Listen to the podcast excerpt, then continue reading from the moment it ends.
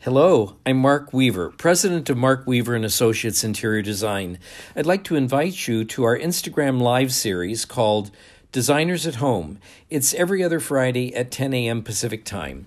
It's a casual, informative, and exclusive discussion with renowned architects, interior designers, and artists from around the world. This half hour podcast program is a recording of the live talk addressing all things design and architecture related, along with personal anecdotes and inspiration. Guests have included Emmy nominated set decorator Peter Gursky, one of America's leading sculptors Sabin Howard, renowned architect and artist Leo Marmol, and art advisor extraordinaire Barbara Guggenheim. We look forward to you joining us. Thank you. Good morning, and welcome to another episode of Designers at Home. My name is Daryl Wilson, and I will be sitting in for Mark today. Um, Mark and I have been working together for over 20 years, so I'm just happy to have this opportunity to spend some time with you. So today we have a special treat that's both culturally and um, socially interesting, um, sort of artifacts and so forth. We're going to be joined uh, by Use at the, he's the chief curator and director at the Wende Museum uh, here in Culver City. Good morning. So I was just explaining to our viewers that you have very socially and culturally and aesthetically interesting items. Right. So would you tell us a little bit about how the museum got started yeah, absolutely. So uh, we are actually celebrating this year our 20th anniversary, and the museum started um, actually by the, uh, our current director, just Justin Jampol, who realized in the early 2000s that many people were just throwing out their design objects and objects of everyday life from their socialist experience.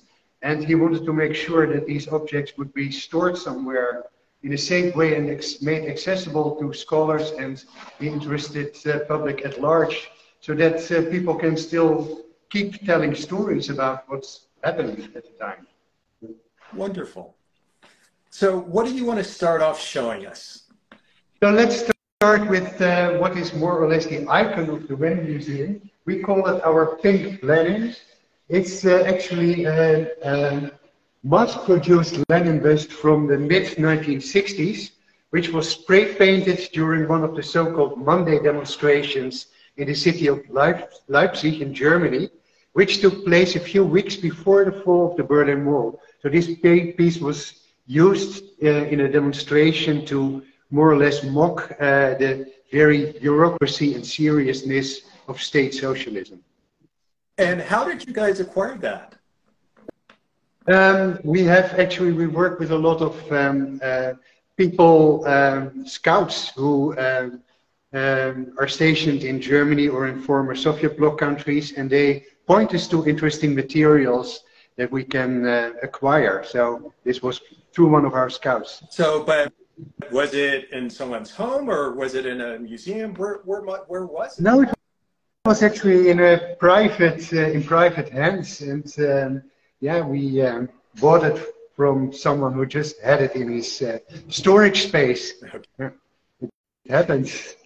And that is actually quite um, um, um, interesting about this museum that so many uh, artifacts we have in the museum come from daily life, from people, um, uh, not from official collections, but uh, really from the center of people's lives.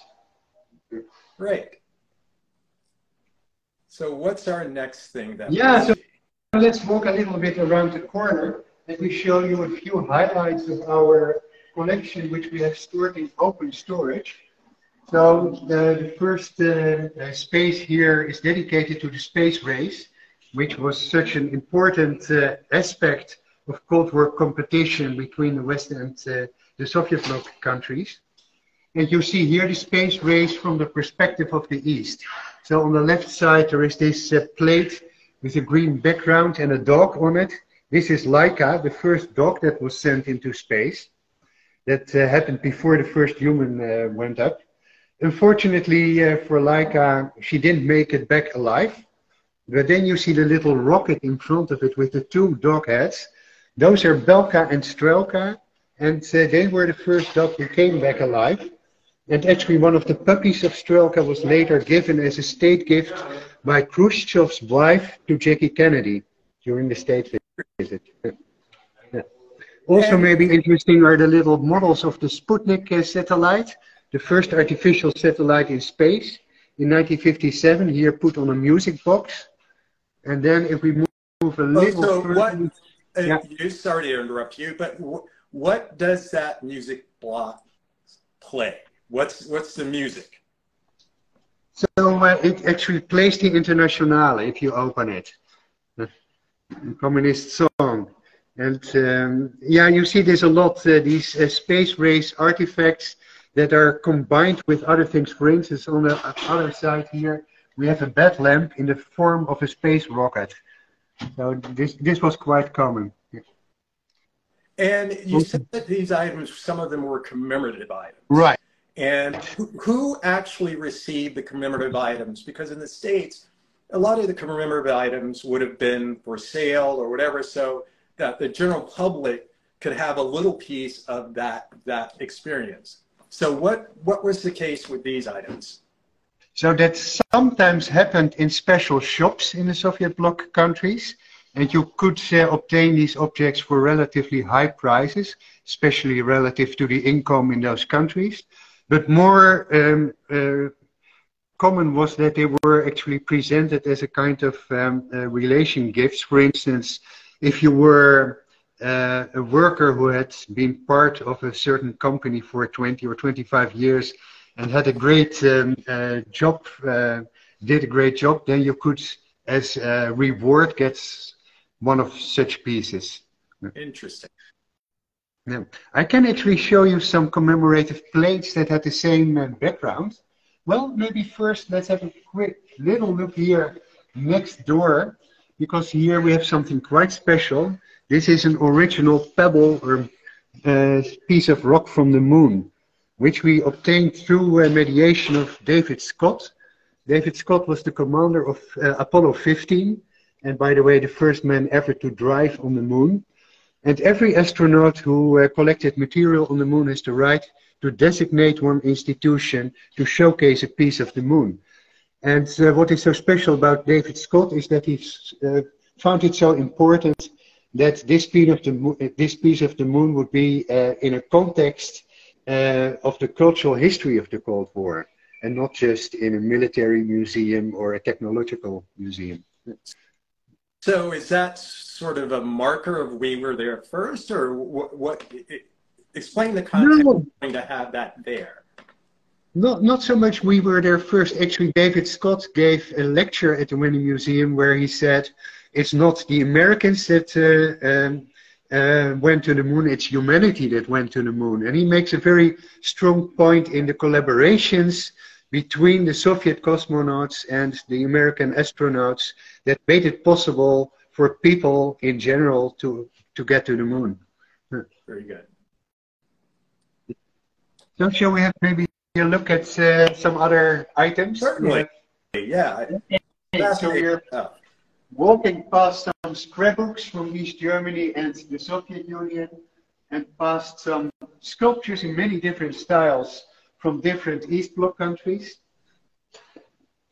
But I wanted to uh, highlight some of our commemorative plates, which is a special collection in the Wende Museum. We have around 1,200 of these plates. They're quite fascinating because they cover so many aspects of uh, cultural and social life.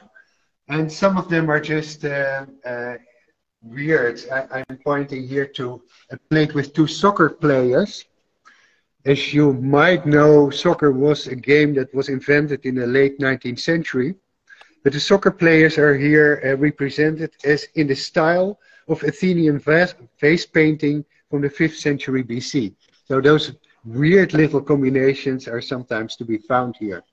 So we also have a beautiful plate. Yeah, well, is that, yeah? so? Is that a commemorative plate, or was it, that? yeah, it's a commemorative commemorative plate that again uh, belonged to a sports club in East Germany.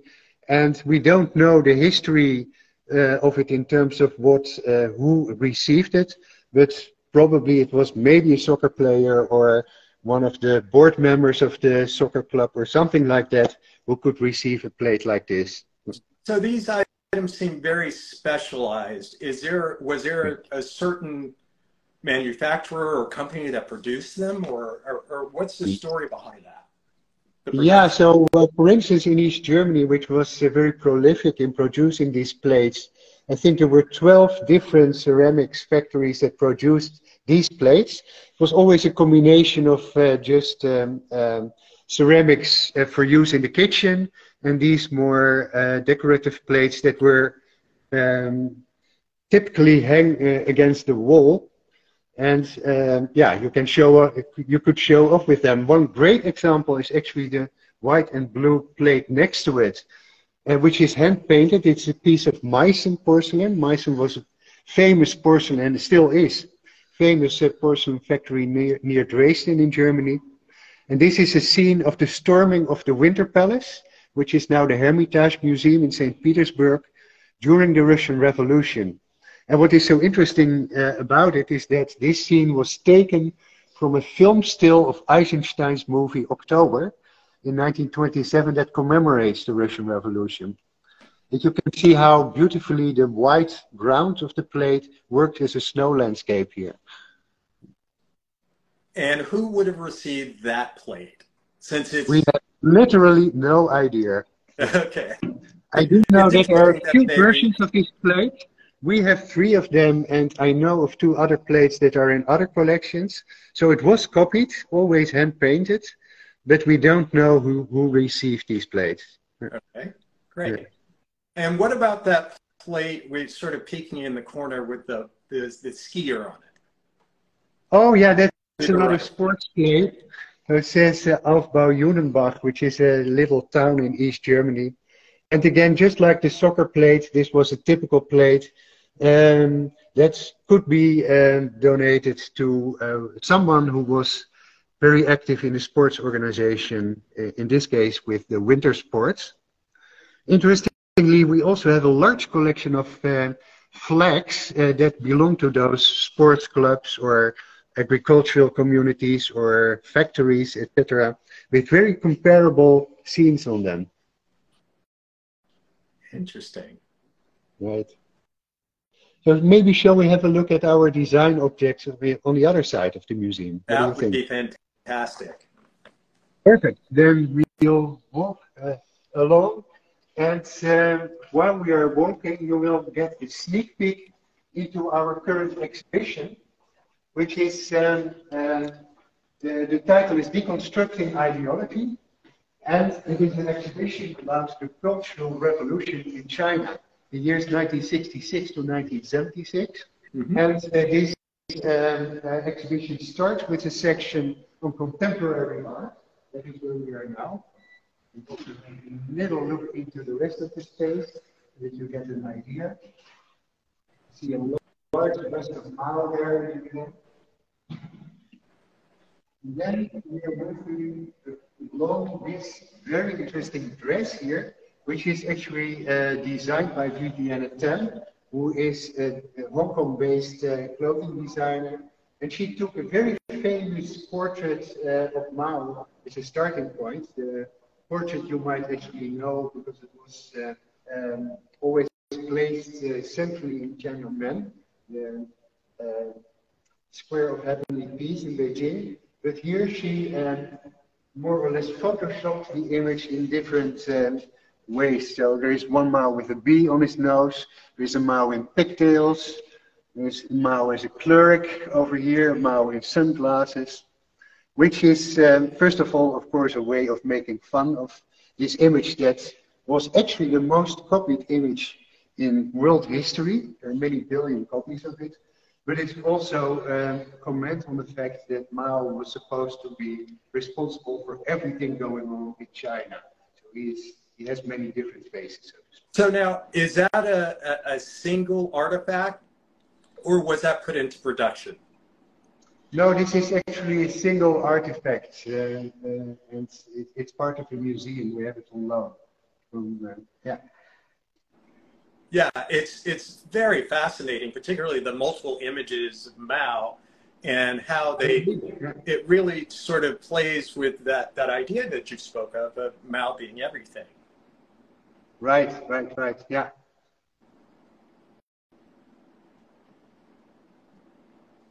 Yep, this is fascinating. Really fascinating and a little odd, but fascinating. Because I would. Okay, thank you, thank you. Yeah, we're walking along now and going to the other side of the building. You see our new acquisitions wall on the right.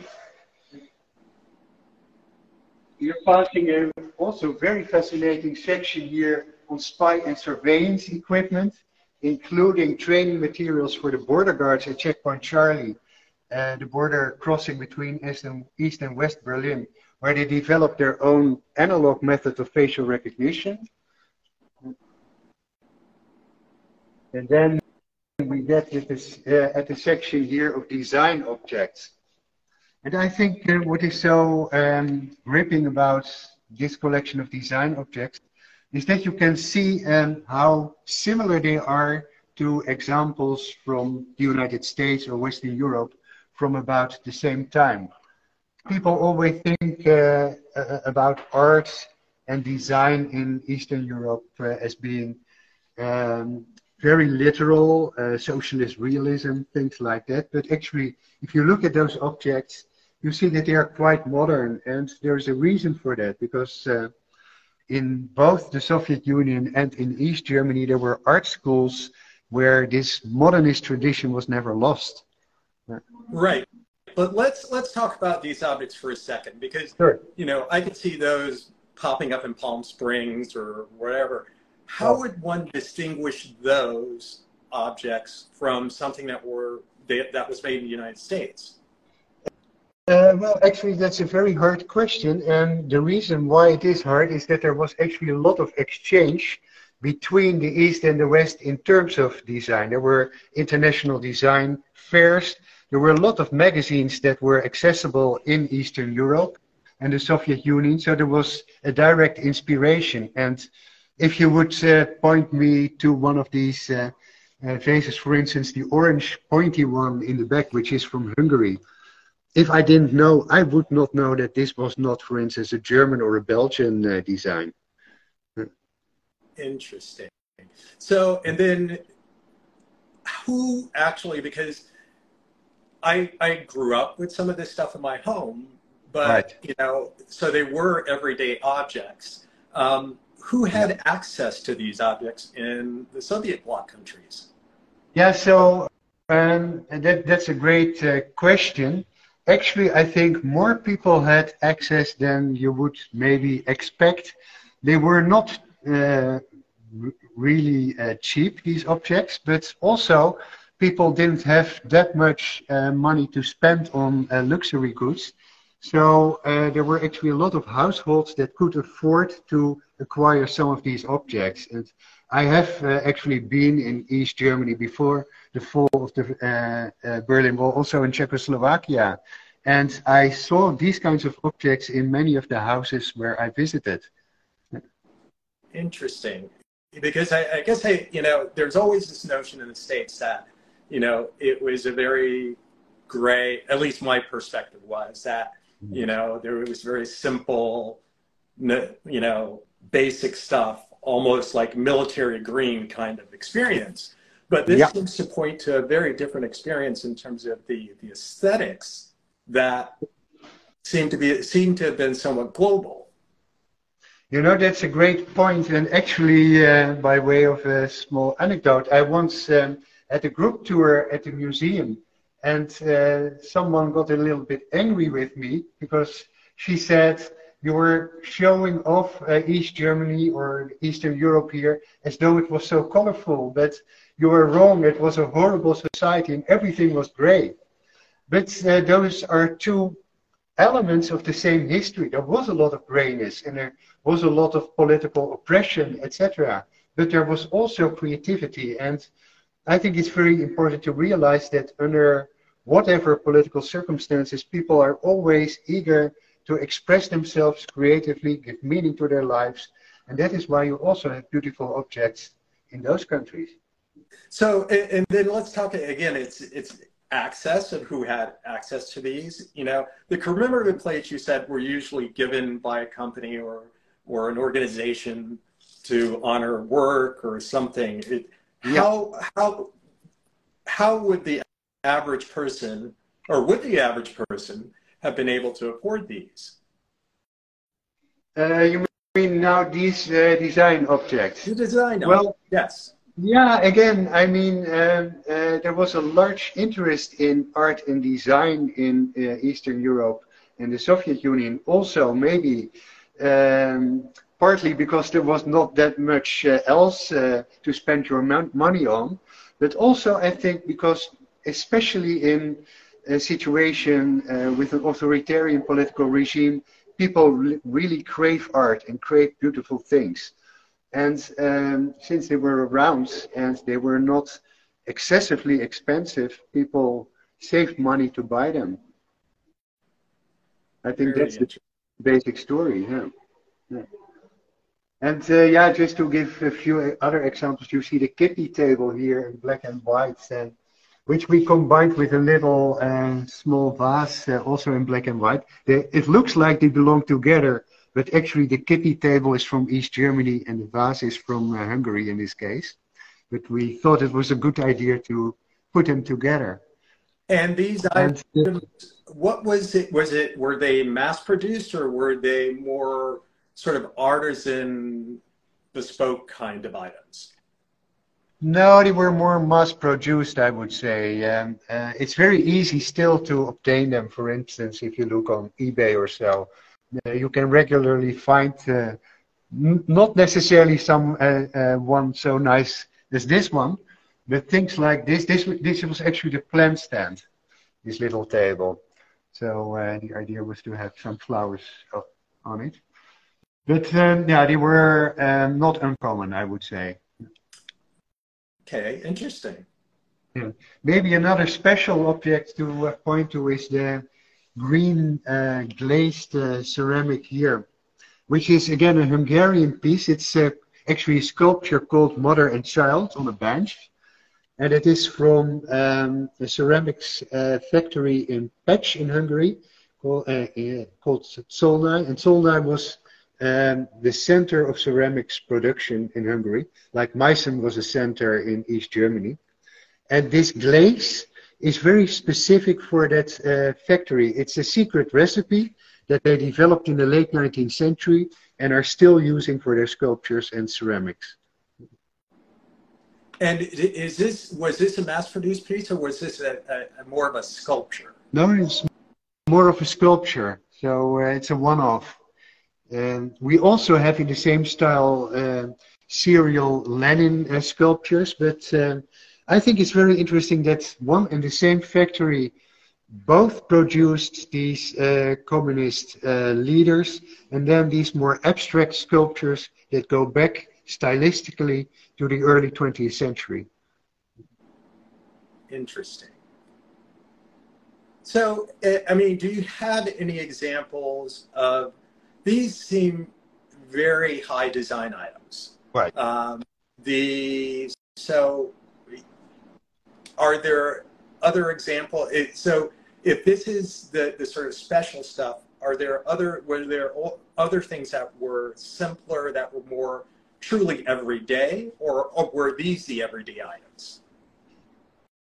Well, of course, there were uh, everyday items in the sense of um, um, utensils and uh, plates you use uh, um, for breakfast and things like that. And they were absolutely mass produced. Uh, we also have a collection of those objects, although they are currently not on view. Okay. These are, as you mentioned, somewhat higher up design objects. But again, I think they were not too uh, exceptional. Uh, there were a lot of them, actually. Yeah. And so, were there stores, shops? How, do, how would one acquire those? Yeah, simply by uh, through shops. There were shops where you could buy them, and uh, also, um, um, actually, they became more and more readily accessible in the 1970s and ni- especially 1980s, towards uh, the end of uh, state socialism. Uh, and you uh, and that goes together with the tendency uh, you see in art that um, the secret services and the governments uh, release um, the strictness of uh, censorship. So artists are more free to do whatever they like, including sometimes slightly um, countercultural and subversive uh, uh, things. We have a large collection of those uh, in the museum as well. And that went hand in hand with these kind of special design objects becoming more um, easily available. So tell us, tell us, because you've mentioned several things. Tell us a little bit about what the museum encompasses. What, you know, because you have some contemporary things, you have some historical things, we have you have right. political things. It seems like the museum has a, a multitude of different aspects that one could spend learning about. Now that's absolutely true. So the core of the museum, the collection, is about the Cold War period and covers. Um, used to cover the Soviet Union and Eastern Europe, but um, two years ago we expanded the geographical scope uh, to include socialist countries worldwide, which is why we have now our first China exhibition. And April 1st we will open our first Vietnam exhibition. And it is indeed a combination of objects from everyday life. And we have a film archive, we have artwork, both official artwork and countercultural artwork. We have historical witness interviews, all kinds of things to be able to combine uh, them into new perspectives about uh, the past. So that is important uh, for us. We always want to make um, meaningful connections between the past and the present and make it you alive. mentioned that there was a lecture. I, I, forgive me, I've forgotten the name of the guy who get with the, the moon rock. So, do you also have a lecture series, or is it is that? Yeah, no, absolutely. We have uh, actually a very busy uh, lecture and panel discussion series that, in part, um, are organized in conjunction with our exhibition. So we had a whole series of talks and discussions about China during and after the Cultural Revolution, but also in conjunction with our other current exhibition, which is about East uh, German mail art. So we had a panel discussion about the history of mail art. And then we have uh, an online uh, discussion series with our student council uh, about um, uh, the political aspects of contemporary art. So we really try to um, bridge um, many uh, or cover a lot of terrain and uh, cover a lot of topics. Great, great. So we're coming to the end of our time. I want to thank you for showing us here the, the museum. Um, it's very, very fascinating. Could you tell it, give us an idea, what are the hours? When are you open? Sure. So we're open Friday through Sunday at 10 a.m. to 5 p.m. And is there are reservations necessary or? No, you can come uh, uh, as you like. Uh, the, uh, it's it's free. You can always come, and also we make a point that uh, all our programs on site are always free, on site right. and online, I should say. Yeah. Okay. Wonderful. So thank you again. Um, thank you all the viewers, and please join us for our next uh, edition of designers at home. I believe Mark will be back. Um, I will be making guest appearances now and then. But again, thank you. This has been wonderful. Uh, everyone have a great day. Well, thank you so much for having us. And I hope to see you back in Culver City at our museum. I hope to be there. Okay, great. Thank you.